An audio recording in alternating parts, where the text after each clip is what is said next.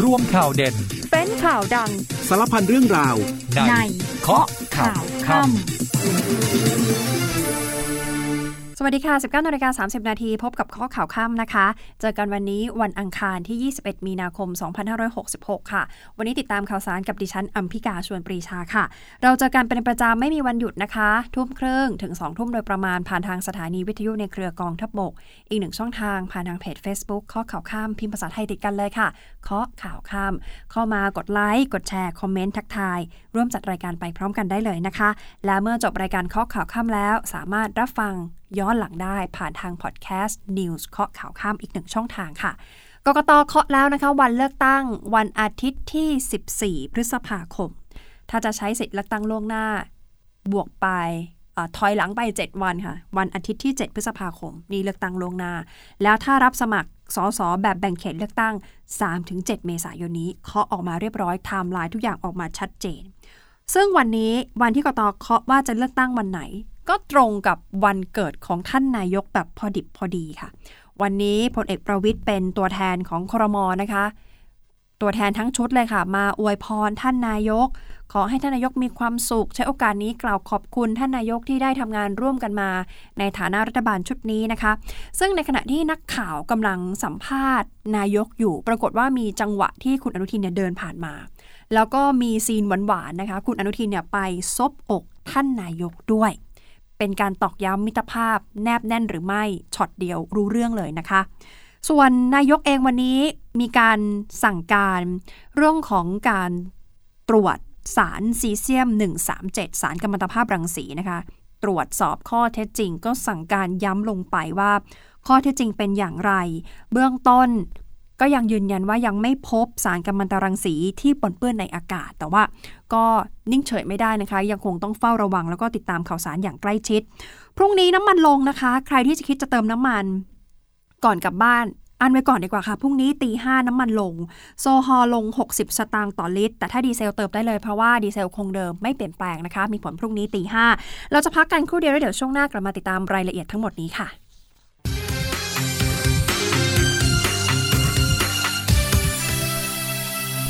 คุณผู้ฟังคะกกตนี่ประกาศวันเลือกตั้งแล้วนะคะ ปีนี้เลือกตั้งครั้งนี้ที่หลายคนรอกันมา อย่างยาวนาน อาทิตย์ที่ 14 พฤษภาคมค่ะ แล้วก็ใครที่ไม่สะดวกจะไปใช้สิทธิ์เลือกตั้งล่วงหน้าก็คือ 7 พฤษภาคม คุณแสวงบุญมีเลขาธิการของกกตชี้แจงนะคะ บอกที่ประชุมเห็นชอบแล้ว กรอบระยะเวลาการเลือกตั้ง 27 มีนาคมถึง 13 เมษายน วันลงทะเบียนขอใช้สิทธิ์เลือกตั้งล่วงหน้าในเขต และนอกเขตเลือกตั้ง รวมไปถึงนอกราชอาณาจักร 3-7 เมษาวันรับสมัคร รับเลือกตั้ง สมาชิกสภาผู้แทนราษฎรแบบแบ่งเขต 4-7 เมษาวันรับสมัคร รับเลือกตั้ง สมาชิกสภาผู้แทนราษฎรแบบบัญชีรายชื่อ ถัดมาหน่อยนะคะ3-7 และ 4-7 3 พฤษภาคม วันสุดท้ายเพิ่มชื่อถอนชื่อผู้มีสิทธิ์เลือกตั้ง 7 พฤษภาคม วันลงคะแนนเลือกตั้งล่วงหน้า ทั้งในเขตนอกเขต แล้ววันลงคะแนนณที่เลือกตั้งกลางสำหรับคนพิการ หรือทุพพลภาพหรือผู้สูงอายุ7และเอ่อ7ถึง13อีกช่วงหนึ่งคือ 15ถึง21 พฤษภาคม 2 ช่วงนี้จะเป็นวันแจ้งเหตุที่ไม่อาจไปใช้สิทธิ์เลือกตั้งได้ ให้ 2 ช่วงนี้ 14 พฤษภาคม วันเลือกตั้งสมาชิกสภาผู้แทนราษฎรเคาะเลยค่ะ 14 พฤษภาคม กาปฏิทินไว้เลยนะคะ อย่าไปไหนวันอาทิตย์ที่ 14 พฤษภาคม ส่วนบรรยากาศการประชุมครมวันนี้ ถ้าเริ่มตั้งแต่ 8 โมงครึ่ง ที่ตึกไทยคู่ฟ้านะคะ ที่ห้องสีงาช้างทำเนียบรัฐบาล พระบาทสมเด็จพระเจ้าอยู่หัวและสมเด็จพระนางเจ้าพระบรมราชินีได้พระราชทานแจกันดอกไม้ แก่นายกนะคะพลเอกประยุทธ์จันโอชา นายกรัฐมนตรี และรัฐมนตรีว่าการกระทรวงกลาโหม เนื่องในโอกาสวันคล้ายวันเกิด อายุครบ 69 ปี นายกนี่ 69 ปีแล้วนะคะ แต่ว่ายังดูแข็งแรงอยู่เลยนะคะ จะมีบ้างก็คือวันนี้ใครเห็นภาพข่าวว่าท่านมีอาการบาดเจ็บที่บริเวณมือขวาข้อมือขวาอยู่นิดหน่อยค่ะ ไม่ไม่เยอะแล้วนะคะ ไม่ได้เป็นอุปสรรคต่อการปฏิบัติหน้าที่แต่อย่างใดทั้งนี้ก่อนที่จะเข้าทำเนียบเพื่อที่ประชุมครมตามปกติช่วงเช้าเนี่ยนะคะ นายกกับภรรยาอาจารย์น้องก็เดินทางไปทำบุญที่วัดราชบพิตรแล้วก็ไปเข้าเฝ้าสมเด็จพระอริยวงศาคตยาน สมเด็จพระสังฆราชเนื่องในวันคล้ายวันเกิดด้วย ซึ่งทางฝากฝั่งของรัฐบาลก็จะมีพลเอกประวิทย์ที่เป็นตัวแทนครมมาอวยพรวันเกิดให้กับนายกนะคะ ซึ่งได้นำกล่าวขอบคุณนายกที่ได้นำพาคณะรัฐมนตรีบริหารประเทศ อย่างประสบความสำเร็จมาตลอด 4 ปีที่ผ่านมา นายกเองก็มีโอกาสให้สัมภาษณ์กับสื่อมวลชนด้วยนะคะ บอกขอบคุณรัฐมนตรีทุกคน ขอบคุณทั้งคณะเลยที่ที่มาอวยพรวันเกิดนะคะ โดยพลเอกประวิทย์ก็นำทีมอวยพรเหมือนเช่นเคยทุกปี เพราะว่าอยู่ร่วมกันมานานก็มีความรักมีความผูกพันหลายเรื่อง ก็พยายามอยากให้เป็นเรื่องที่ทะเลาะเบาแบงกัน นอกเหนือจากความเคลื่อนไหวของของพรรครวมไทยสร้างชาติก็จะมีการเปิดตัว สส400 เขตที่ตั้งธงกันเอาไว้ว่าวันเสาร์ที่ 15 มีนาคมนี้จะเปิดตัวนะคะ ก็นายกบอกว่าถ้าพักเชิญก็คงต้องไป แต่ว่าเรื่องของการเดินสายหาเสียงก็เป็นเรื่องของพักที่จะจัดการ นายกก็จะไม่ยุ่งเรื่องนี้ ทีนี้ปรากฏว่าในช่วงที่นายกกำลังให้สัมภาษณ์สื่อ เป็นจังหวะที่คุณอนุทินเดินมาพอดีค่ะ ผู้สื่อข่าวก็ได้ถามนายกว่า ความสัมพันธ์กับคุณอนุทิน เป็นอย่างไรบ้าง ขอดูมิตรภาพหน่อย ปรากฏว่าคุณอนุทินเนี่ยโผล่เข้ากอด แล้วซบไปที่อกของนายก นี่ก็เป็นคำตอบได้อย่างดีนะคะ ซีนเดียวตอบทุกคำถาม ถึงแม้นายกจะบอกว่าปกติแล้วเนี่ยนายกไม่ค่อยชอบให้ใครมากอดสักเท่าไหร่นะคะ ก่อนที่จะโอบกอดกันให้สื่อมวลชนได้ถ่ายถ่ายภาพอีกครั้งหนึ่งแชะภาพกันเสร็จเรียบร้อย นายกบอกว่าก็กอดกันแบบนี้ทุกคนละค่ะเพราะนี่คือประเทศไทยของเราคุณอนุทินออกมาเปิดเผยเรื่องของความชัดเจนการจับขั้วทางการเมืองด้วยนะคะ บอกว่า ความชัดเจนจะมีขึ้นหลังวันเลือกตั้งค่ะ ส่วนพรรคร่วมรัฐบาลปัจจุบันที่ทำงานร่วมกัน ก็ไม่เคยจะมีปัญหากัน อาจจะมีความเห็นต่างบ้าง แต่ว่าเรื่องของการจับขั้วถ้าถามว่าจะจับขั้วกับรัฐบาลเดิม ก็ได้ก็ไม่ใช่เรื่องแปลก เป็นการทำงานร่วมกันอีก ไม่ใช่เรื่องน่าเกลียดอะไรทั้งหมด ขอรอดูผลหลังการเลือกตั้งก่อน วันนี้คอรมอเองมีมติเห็นชอบแนวทางปฏิบัติหลังจากที่ยุบสภานะคะ ชัดๆ ก็คือจะจัดประชุมครมสัญจรเนี่ยคือไม่ได้แล้วนะคะ แล้วก็อย่าใช้เวลาราชการไปหาเสียง เว้นแต่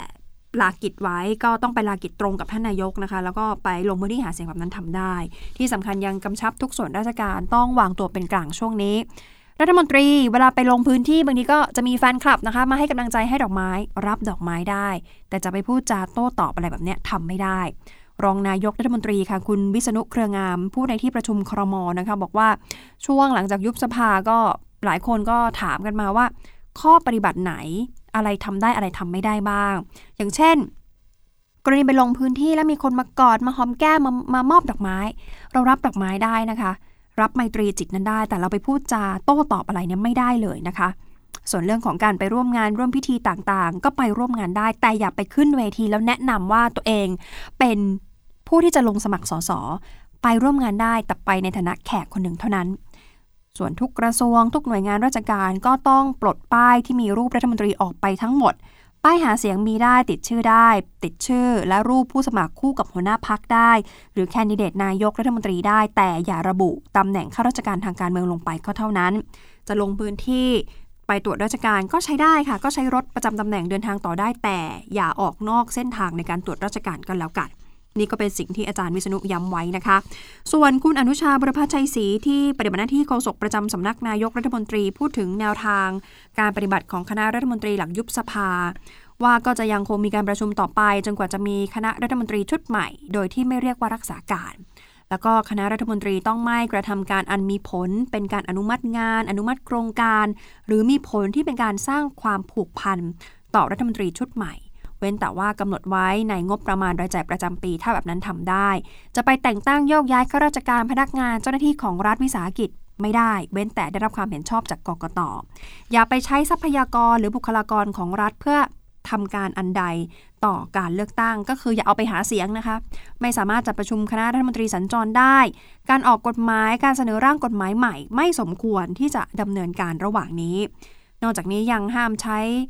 สถานะทางการเมือง สถานะของข้าราชการต่างๆ มาเรียรายชักชวนให้เขาบริจาคเงินเข้าพักการเมือง อย่าไปทำแบบนั้น แล้วก็เวลาที่ไปหาเสียง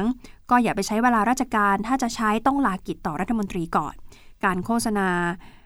ประชาสัมพันธ์ที่มีภาพรัฐมนตรีก็ควรจะปลดป้ายออกไปก่อน เว้นแต่เป็นการโฆษณาของพรรคที่ตนสังกัดแบบนั้นทำได้นะคะ เอาละค่ะ เดี๋ยวเราจะพักฟังภารกิจกระฐานกันสักครู่เดียวแล้วช่วงหน้ากลับมาติดตาม เรื่องของการระดมพล อยากจะให้มีคนมาเป็นอาสาสมัคร เพื่อที่จะรายงานผลการเลือกตั้งอย่างไม่เป็นทางการ แล้วนี่เป็นครั้งแรกด้วยที่มีการนำเทคโนโลยีที่เรียกว่า crowdfunding มาใช้พักครู่เดียวแล้วช่วงหน้ากลับมาติดตามค่ะ กำลังพลทุกนายของกองทัพบกยังคงมุ่งมั่นในการร่วมดูแลความเป็นอยู่ของประชาชน เริ่มกันที่กองพลพัฒนาที่1นำพลทหารกองประจำการเข้ารับการฝึกอบรมวิชาชีพก่อนปลดประจำการ ในสองสาขาวิชาชีพ ประกอบด้วยวิชาชีพช่างไฟฟ้าภายในอาคาร และวิชาชีพซ่อมบำรุงเครื่องปรับอากาศ ณ วิทยาลัยเทคนิคราชบุรีอำเภอเมืองจังหวัดราชบุรี มณฑลทหารบกที่ 16 ประชาสัมพันธ์ให้ความรู้ทหารกองประจำการ ตามโครงการจัดหางานให้กับทหารกองประจำการ ที่จะปลดประจำการ หวังสร้างอาชีพหลังปลดประจำการกองพันทหารราบที่ 1 กรมทหารราบที่ 8 ส่งกำลังพลจิตอาสาพร้อมด้วยรถบรรทุกน้ำนำน้ำไปช่วยเหลือครอบครัวนายมนัทพิลากุล ราษฎรบ้านนาอ้ออำเภอเมืองจังหวัดเลย ที่ได้รับความเดือดร้อนเพราะอาศัยอยู่ในพื้นที่ห่างไกลและธุรกันดาร กองพันฐานปืนใหญ่ที่ 3 กรมฐานปืนใหญ่ที่ 3 จัดกำลังพลพร้อมรถบรรทุกน้ำออกแจกจ่ายน้ำให้กับประชาชนที่ขาดแคลนน้ำ เนื่องในวันคล้ายวันสถาปนากระทรวงกลาโหม ครบรอบ 136 ปี 8 เมษายน 2566 ในพื้นที่ชุมชนสองข้างทางรถไฟตำบลในเมืองอำเภอเมืองจังหวัดนครราชสีมามณฑลทหารบกที่ 14 จัดกำลังพลจิตอาสาพร้อมกับรถบรรทุกน้ำร่วมสนับสนุนการดับเพลิงบ่อขยะณเทศบาลตำบลหนองปลาไหลอำเภอบางละมุงจังหวัดชนบุรีกำลังพลจากกองพันทหารราบที่ 1 กรมฐานราบที่ 3 เข้ารับการอบรมการช่วยชีวิตขั้นพื้นฐาน ด้วยวิธีปั๊มหัวใจหรือ CPR รวมกับการใช้อุปกรณ์ช่วยเหลือเครื่องกระตุ้นไฟฟ้าหัวใจอัตโนมัติ จากเจ้าหน้าที่โรงพยาบาลค่ายกฤษศรีวราอำเภอเมือง จังหวัดสกลนคร เพื่อเตรียมความพร้อมหากเกิดสถานการณ์ฉุกเฉินปิดท้ายกันที่หน่วยเฉพาะกิจกรมทหารพรานที่ 36จัดกำลังพลร่วมสร้างฝายชะลอน้ำในโครงการอำเภอบำบัดทุกบำรุงสุขแบบบูรณาการอย่างยั่งยืนณห้วยแม่ปะหลวง บ้านห้วยม่วงอำเภอศกเมย จังหวัดแม่ฮ่องสอน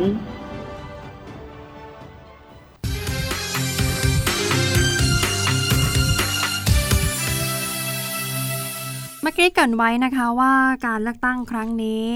จะมีการติดตามรายงานผลโดยใช้เทคโนโลยี crowdfunding เป็นครั้งแรกเลยนะคะ crowdfunding ก็คือการระดมทุน 12 ล้านบาท เพื่อที่จะสนับสนุนอาสาสมัครจำนวน 1 0 0 0 0แสนคนแสนคนนี้จะมารายงานผลการเลือกตั้งจากทุกหน่วยเลือกตั้งค่ะ 95,000 หน่วย ทั่วประเทศแบบเรียลไทม์หลังจากที่ปิดหีบเลือกตั้ง 5 โมงเย็น เราเริ่มเลยค่ะ ทุ่มหนึ่งเนี่ยน่าจะทราบแนวโน้มแล้วนะคะ สัดส่วนคะแนนแบบปาร์ตี้ลิสต์ของแต่ละพรรค แล้วแนวโน้มคะแนนเสียงของผู้สมัครสสเขต ที่มีคะแนนนำอันดับหนึ่งทุกเขต 400 เขต 3 ทุ่มรู้เรื่อง ทางสมาคมทีวีดิจิตอลพร้อมกับเครือข่าย เตรียมระดมอาสาสมัครกว่าแสนคนเพื่อรายงานผลการเลือกตั้งอย่างไม่เป็นทางการ เปิดเผยโดยคุณอดิศักดิ์ลิมปรุ่งพัฒนกิจนะคะกรรมการและที่ปรึกษาสมาคมโทรทัศน์ระบบดิจิตอลประเทศไทย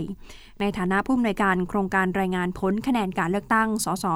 2566 อย่างไม่เป็นทางการ แล้วเขาก็เริ่มรับสมัครอาสาสมัครทั่วไปตั้งแต่วันนี้แล้วนะคะ แล้วในวันเลือกตั้งที่มหาวิทยาลัยศรีปทุมจะเปิดศูนย์ปฏิบัติการ เรียกว่าวอลลุ่มเพื่อรวบรวมผลคะแนน กันกรอง ตรวจสอบให้ได้มากที่สุดแล้วส่งผลเข้าไปหน่วยกลางเพื่อประมวลผล เข้ากับโครงการที่เชื่อมต่อไปยังสำนักข่าวต่างๆ ที่ที่ร่วมโครงการประมาณ 34สำนักเนี่ยนะคะ เพื่อเผยแพร่ออกทุกช่องทางกองบรรณาธิการแต่ละสื่อเขาก็สามารถที่จะตัดสินใจได้ค่ะ มีอิสระมากในการที่จะเลือกนำเสนอผลคะแนน การเลือกตั้งในแต่ละเขต หยิบมาได้ว่าจะหยิบข้อมูลไหนมาแสดง แสดงผล ในรูปแบบไหนกราฟิกแบบไหน เป็นการแข่งขันการนำเสนอให้น่าสนใจตามแนวทางตามสไตล์ของแต่ละสำนักข่าว บนฐานข้อมูล คะแนนเดียวกันผ่านการตรวจสอบแล้ว คุณสุภาพคลี่ขจายค่ะนายกสมาคมโทรทัศน์ระบบดิจิทัลประเทศไทย บอกว่าการเลือกตั้งครั้งนี้ น่าสนใจกว่าการเลือกตั้งปี 62 นี่เป็นบรรยากาศของการล้างไพ่ชี้ชะตาฝ่ายเก่าหรือฝ่ายใหม่ ฝ่ายไหนจะเป็นรัฐบาล นอกจากการรายงานผลคะแนนแล้วเราต้องเป็นหมาเฝ้าบ้าน ร่วมมือกับพันธมิตรทั้งหลายเพื่อตอบสนองความต้องการของประชาชน ให้เร็วที่สุด และแม่นยำที่สุด ส่วนความเคลื่อนไหวของพรรคการเมืองมีหลายพักเลยนะคะ เอาแบบสั้นๆ มีเรื่องของคุณชวนที่บอกว่า จะทำการเมืองเป็นสมัยสุดท้าย สื่อก็ไปถามหัวหน้าพักประชาธิปัตย์คุณจุรินคุณจุรินบอกยังไม่ทราบเรื่องนี้ แต่ถ้าส่วนตัวพูดเลยว่าคุณชวนคือปูชนียบุคคลทางการเมืองของประเทศ และเป็นบุคลากรที่มีค่ามาก ๆสำหรับพรรคประชาธิปัตย์นะคะ ส่วนเรื่องของการหารือร่วมกันระหว่างคุณจุรินกับอดีตหัวหน้าพัก3คน คุณจุรินบอกว่าจริง ๆ ทุกคนก็ยินดีที่จะมาช่วยพักหาเสียงในช่วงรณรงค์หาเสียงเลือกตั้งตามแนวทางการหาเสียงของแต่ละบุคคล อย่างอาจารย์อภิสิทธิ์แล้วก็อาจารย์บัญญัติเนี่ยทั้งสองท่านไม่ประสงค์ลงสมัครรับเลือกตั้ง แต่ยังคงเป็นสมาชิกของพรรคอยู่ไม่ได้ไปไหน แต่คุณชวนยังคงลงสมัครรับเลือกตั้งตามเดิม ส่วน ฝ้าฝั่งของภูมิใจไทยคุณอนุทินบอกว่าครั้งนี้ตั้งเป้าหมายของพรรคต้องแตะหลัก 100 ที่นั่งค่ะ ภูมิใจไทยเลือกตั้งครั้งนี้น่าจะถึง 100 เสียง ส่วนเรื่องการโจมตีทางการเมืองคุณอนุทินบอกว่าไม่สู้ แต่จะลุยหาเสียงเท่านั้น และเห็นชัดว่าการโจมตีเรื่องดังกล่าวไม่เป็นความจริงอย่างทุจริตรถไฟฟ้าสายสีส้มก็เป็นไปไม่ได้ เรื่องยังไม่ผ่านคอรมอเลย คุณอนุทินทิ้งท้ายว่าทุกอย่างการเวลาจะพิสูจน์เอง ส่วนพักพลังประชารัฐเดี๋ยวจะเปิดตัวว่าที่ผู้สมัครทั้ง 400 เขต วันที่ 30 มีนาคมนี้นะคะ แล้วก็ 25-26 มีนาคมนี้พลเอกประวิทย์ก็จะขึ้นปราศัยใหญ่ด้วยที่จังหวัดพิจิตรกับกำแพงเพชรนะคะ ส่วนพรรคเพื่อไทยมีคุณอุ๊งอิ๊งที่ ออกมาให้สัมภาษณ์ พูดถึงการหาเสียงหลังจากนี้ ท้องแก่เต็มทีแล้วนะคะ8เดือนแล้ว บอกว่าถ้าเดินทางออกต่างจังหวัดสักชั่วโมงสองชั่วโมงเนี่ยยังไหวค่ะยังได้ แต่ว่าคงไม่ไปค้างนอกสถานที่แล้ว เพราะฉะนั้นหลังจากนี้เราจะเห็นการลงพื้นที่หาเสียงต่างๆ ก็จะเป็นคุณเศรษฐาแทนที่จะเข้ามาช่วย เดินสายลงพื้นที่หาเสียงแบบเต็มกำลังนะคะ แล้วก็คุณอุ๊งบอกว่าหลังจากนี้จะปรับแผนการขึ้นเวทีใหม่ จะเป็นการ video call เข้าไปนะคะ ส่วนคุณเศรษฐาให้สัมภาษณ์ถึงยุทธศาสตร์ชาติ 20 ปีที่บอกว่า ยุทธศาสตร์ชาติ 20 ปีเนี่ยมีการวางกรอบไว้บางเรื่อง แล้วดูเป็นการเหมือนเอื้อประโยชน์ระยะยาวให้กับคนบางกลุ่ม เพราะฉะนั้นถ้าเกิดมีโอกาสเข้าไปนักข่าวถามว่าคุณเศรษฐาเนี่ยจะรื้อระบบนี้หรือเปล่า คุณเศรษฐาก็บอกว่าประโยคหลักๆ คือเอื้อประโยชน์ เราไม่เอาตรงนี้อย่างแน่นอน เพราะเรื่องนี้เป็นเรื่องใหญ่ จากนั้นทั้งคุณนุ้งอิง แล้วก็คณะเดินทางไปที่วัดพระแก้วนะคะ ก็ไปสักการะพระแก้วมรกตแล้วก็ไปสักการะพระบรมรูปของสมเด็จพระบุรพมหากษัตริยาธิราชที่ปราสาทพระเทพบิดรด้วยนะคะ ก็อันนี้เป็นความเคลื่อนไหวของการเมืองขยับไปเรื่องของความคืบหน้าคดีอุ้มล่ามหญิงไทยและชายชาวจีน วันนี้ตำรวจก็นำหลักฐานไปออกหมายจับ ผู้ก่อเหตุนะคะมีไม่น้อยกว่า 4 คนและที่น่าตกใจเพราะ พบว่าในจำนวนนี้มีข้าราชการตำรวจร่วมก่อเหตุด้วยนะคะ ผู้ต้องหาไม่น้อยกว่า 4 คนร่วมกันอุ้มลักพาตัว ล่าม ชื่อว่านางสาวนามีแซ่ลีเป็นคนไทย ที่เป็นล่ามภาษาจีน พร้อมกับนายฉีนายฉีนี่เป็นชาวจีน จากย่านดินแดงไปรีดทรัพย์เป็นสกุลเงินดิจิตอลมูลค่า ตีเป็นเงินไทยคือ 2 ล้านบาท เหตุการณ์เกิดขึ้นเช้าวันที่ 10 มีนาคมเมื่อคืนค่ะ ชุดสืบสวนก็สามารถควบคุมตัวผู้ต้องสงสัยทั้ง 3 คน เอามาสอบสวนเบื้องต้น ผู้ต้องสงสัยทั้งหมดเนี่ยถูกแยกกันสอบปากคำแล้วก็ทั้งหมดยังคงให้การปฏิเสธ แล้วก็ความคืบหน้าวันนี้ก็คือ พนักงานสอบสวนสอนอดินแดงก็นำเอาเอกสารหลักฐานไปยื่นขออำนาจศาลเพื่อออกหมายจับทั้งกลุ่มนะคะ โดยข้อมูลจากตำรวจเมื่อตรวจสอบแล้ว พบว่านายฉีมีบัตรประชาชนคนไทย ชื่อไทยคือนายสาโรธทองค้าไม้ เป็นชาวจังหวัดสมุทรปราการ แล้วก็เคยใช้บัตรนี้ทำธุรกรรมในไทยแล้วด้วย หลังจากนี้ตำรวจก็ต้องไปตรวจสอบแล้วนะคะ ว่าเจ้าของบัตรตัวจริงที่ชื่อคุณสารโรธทองคาม้เนี่ยยังมีชีวิตอยู่หรือไม่ และนายฉีเนี่ยทำบัตรประชาชนคนไทยได้อย่างไร ซึ่งเรื่องนี้บิ๊กโจ๊กบอกว่า ผู้ก่อเหตุมีทั้งข้าราชการตำรวจแล้วก็พลเรือนรวมอยู่ด้วยนะคะ เป็นตำรวจชั้นสัญญาบัตร3นาย ชั้นประทวนหนึ่งนาย ขณะนี้อยู่ระหว่างการ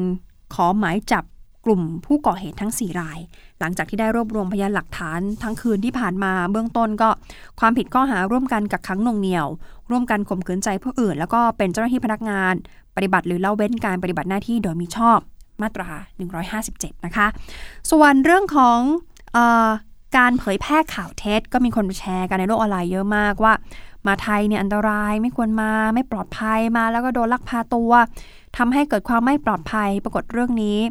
คุณอนุชาบุรพชัยศรีปฏิบัติหน้าที่โฆษกประจำสำนักนายกรัฐมนตรีบอกนายกทราบเรื่องแล้วออตอนนี้มีการเน้นย้ำสั่งการให้กระทรวงการท่องเที่ยวและกีฬา ชี้แจงกับสื่อมวลชน ให้ทราบให้เข้าใจว่าที่เขาลือกันไปเนี่ยไม่เป็นความจริง ไม่ใช่สิ่งที่เกิดขึ้นในประเทศไทยในขณะนี้ จบเรื่องนี้นะคะ ส่วนเรื่องของซีเซียม137 ขออัปเดตนิดนึงเราเรายังพอมีเวลานะคะ เพราะว่าหลายคนก็ให้ความสนใจแล้วก็เป็นเรื่องที่ หลายคนยังคงตั้งคำถามและสงสัยว่าสรุปแล้วเนี่ยรั่วไหลออกมาหรือไม่พื้นที่ไหนกระทบบ้างซีเซียม137เนี่ยล่าสุดมีองค์กรด้านสิ่งแวดล้อมที่รวมตัวกันและออกถแถลงการ พูดถึงเจ้าของโรงไฟฟ้า บอกว่าเป็นการทำงานที่ไม่รัดกุมเลย มีการปกปิดข้อมูล หายไปตั้งแต่เมื่อไหร่ก็กว่าจะแจ้งก็ผ่านไปนานมาก แล้วก็มีการละเมิดกฎหมาย ที่สำคัญปิดท้ายด้วยการสรุปบทเรียนป้องกันเหตุไม่อยากให้ซ้ำรอย มูลนิธิบุรณาเวศหรือเอิร์ธมูลนิธินิติธรรมสิ่งแวดล้อมหรือเอ็นลอแล้วก็ Green Peace ประเทศไทย ออกแถลงการร่วมนะคะ กรณีที่ซีเซียม 1370 หาย บอกชี้ให้เห็นถึงความไม่รัดกุม ในระบบการจัดการวัตถุอันตรายของบริษัทเจ้าของโรงไฟฟ้า รวมไปถึงหน่วยงานราชการที่มีอำนาจหน้าที่ในการกำกับดูแลค่ะ และยังแสดงพฤติกรรมอย่างชัดเจน เรื่องของการปกปิดข้อมูล จนถึงตอนนี้ยังไม่มีใครรู้แน่ชัดนะคะว่า สารมลพิษที่อาจจะเกิดจากวัตถุรังสีอันตรายนี้ แพร่กระจายไปถึงไหนแล้ว จึงขอเรียกร้องให้หน่วยงานที่เกี่ยวข้องช่วยเข้ามาประเมินความเสี่ยง แล้วมีมาตรการแก้ไขผลกระทบต่อสิ่งแวดล้อม และสุขภาพของประชาชนที่ชัดเจนด้วยที่สำคัญต้องดำเนินคดีกับผู้ที่ทำผิด หรือละเมิดกฎหมายอย่างเคร่งครัด ให้เกิดการรับผิดชอบต่อความเสียหายต่อค่าใช้จ่ายที่เกิดขึ้นหน่วยงานราชการที่เกี่ยวข้อง คุณต้องมีการสรุปบทเรียนจากเหตุการณ์ที่เกิดขึ้น และทบทวนช่องว่างในการบังคับใช้กฎหมายควบคุมกำกับดูแลความปลอดภัย เพื่อไม่ให้เกิดเหตุการณ์ซ้ำรอย ชัดเจนนะคะ ครบถ้วนทุกอย่างเลยครบทุกองค์เลยนะคะ ตั้งแต่เจ้าของโรงไฟฟ้าตั้งแต่หน่วยงานกำกับ มีการตรวจสอบดูแล มีการถอดบทเรียนหรือไม่ มีการรับผิดชอบหรือไม่ครบเลยค่ะ ซึ่งนายกเองก็มีความเป็นห่วงเรื่องนี้และให้ความสำคัญด้วยนะคะล่าสุดท่านสั่งการไปยังหน่วยงานที่เกี่ยวข้องเร่งตรวจสอบข้อเท็จจริง กรณีซีเซียม 137 โดยคุณอนุชาบุรพัฒน์ชัยศรีรองเลขาธิการนายกฝ่ายการเมือง ที่ปฏิบัติหน้าที่โฆษกประจำสำนักนายกรัฐมนตรีนะคะ บอกว่าตอนนี้ หน่วยงานต่างๆ ก็เข้ามาบูรณาการแก้ไขปัญหาตามการมอบหมายของนายก สารกัมมันตรังสีซีเซียม 137 ถูกจัดเก็บในถุง big bag ซึ่งถูกควบคุมและจำกัดพื้นที่เรียบร้อยแล้ว รวมทั้งยังตรวจสุขภาพพนักงานภายในโรงงาน ที่เป็นโรงงานหลอมเหลวเนี่ยกว่า 70 คน ทั้งหมด 70 คนยังไม่พบว่ามีรายใดที่มีอาการสุ่มเสี่ยง หรือเจ็บป่วยจากการรับสารกัมมันตรังสีแต่อย่างใด นี่คือข้อมูลนะคะที่คุณอนุชาให้ไว้ ทางด้านพลเอกอนุพงศ์เผ่าจินดารัฐมนตรีว่าการกระทรวงมหาดไทย บอกว่าพร้อมที่จะใช้กลไกมหาดไทยเพื่อแจ้งเตือนประชาชน ให้เฝ้าระวังสิ่งผิดปกติ ที่อาจจะเกิดจากสารซีเซียม 137 แล้วก็ยืนยันอีกเรื่องหนึ่งคือเรื่องของงบเยียวยา ทางมหาดไทยบอกพร้อมนะคะ งบเยียวยาไม่ต้องห่วงเลย ส่วนทางกระทรวงการอุดมศึกษาวิทยาศาสตร์ วิจัย และนวัตกรรมค่ะคุณอเนกเหล่าธรรมทัศน์ ก็ยืนยันว่ายังไม่พบกัมมันตรังสีจากซีเซียมที่อยู่ในพื้นที่เกิดเหตุ แล้วก็พอไปตรวจสอบดู ฐานข้อมูลนะคะของโรงพยาบาลทั้งของมหาวิทยาลัย แล้วก็ทั้งของรัฐบาล ก็ยังไม่มีรายงานเรื่องของการพบผู้ป่วย ขณะนี้ก็มีการตั้งศูนย์ปฏิบัติการส่วนหน้า เพื่อคอยบัญชาการเหตุการณ์ ให้เวลาในการตรวจสอบอย่างเต็มที่ นี่ก็คือ 3 กระทรวงแล้วนะคะที่ลงไปดูแล ขณะที่ทางฝั่งของตำรวจค่ะพลตำรวจตรีอัจยนไกรทองโฆษกของตำรวจ บอกว่าเรื่องนี้ทางพบตรนะคะพลตำรวจเอกดำรงศักดิ์กิติประพัฒน์ก็สั่งการให้สืบสวนสอบสวนทุกมิติค่ะ ทั้งประเด็นว่าสูญหายได้อย่างไร มีใครลักลอบเอาไปหรือไม่ ใครเอาออกไปรวมถึงแหล่งรับซื้อมีใครบ้างที่ต้องร่วมรับผิดชอบ แล้วก็ประเด็นอื่น ๆ ที่เกี่ยวข้องทั้งหมด มีการมอบหมายให้ชุดเฉพาะกิจตำรวจ ที่มีพลตำรวจเอกต่อศักดิ์สุขวิมลรองผบตรร่วมกับกรมควบคุมมลพิษ ลงพื้นที่ไปสืบสวนสอบสวนดำเนินการรวบรวมข้อมูล หาพยานหลักฐานเพื่อดำเนินคดีเอาผิด กับบุคคลที่กระทำผิดให้ครบทุกมิตินะคะ ก็เรียกได้ว่าทุกหน่วยงานไม่ได้นิ่งนอนใจ เพราะว่าหลายคนก็เป็นห่วงเป็นกังวล เราเองไม่ได้อยู่ในพื้นที่นะคะ ตามข่าวอยู่ เรายังกังวลเลย แล้วสำหรับพี่น้องประชาชนก็มีการลงพื้นที่ไปสัมภาษณ์มานะคะ ทุกคนก็บอกเป็นกังวล แต่ว่าทำยังไงได้เหตุการณ์เกิดขึ้นแล้ว เดินหน้าต่อไปสิ่งเดียวคือ คอยติดตามสถานการณ์แล้วก็ข่าวสารอย่างใกล้ชิดเท่านั้นเอง เอาละค่ะ คุณผู้ฟังคะหมดเวลาของรายการข้อข่าวค่ำแล้วนะคะ วันนี้ดิฉันอัมพิกาชวนปรีชาพร้อมกับทีมงานลาไปก่อนค่ะ สวัสดีค่ะ ย่อโลกข่าวทั้งวันให้คุณรู้ข่าวไม่ตกประเด็น ช่วงเคาะข่าวค่ำกับพิธีกรคนข่าว พบกันทุกวันจันทร์ถึงวันอาทิตย์ไม่ควรพลาด เพราะคุณจะไม่ตกข่าวที่คิดแล้วเคาะ ทุกวันส่งตรงถึงคุณ ตั้งแต่เวลา 19 นาฬิกา 30 นาทีถึง 20 นาฬิกาโดยประมาณ ทางสถานีวิทยุในเครือกองทัพบบก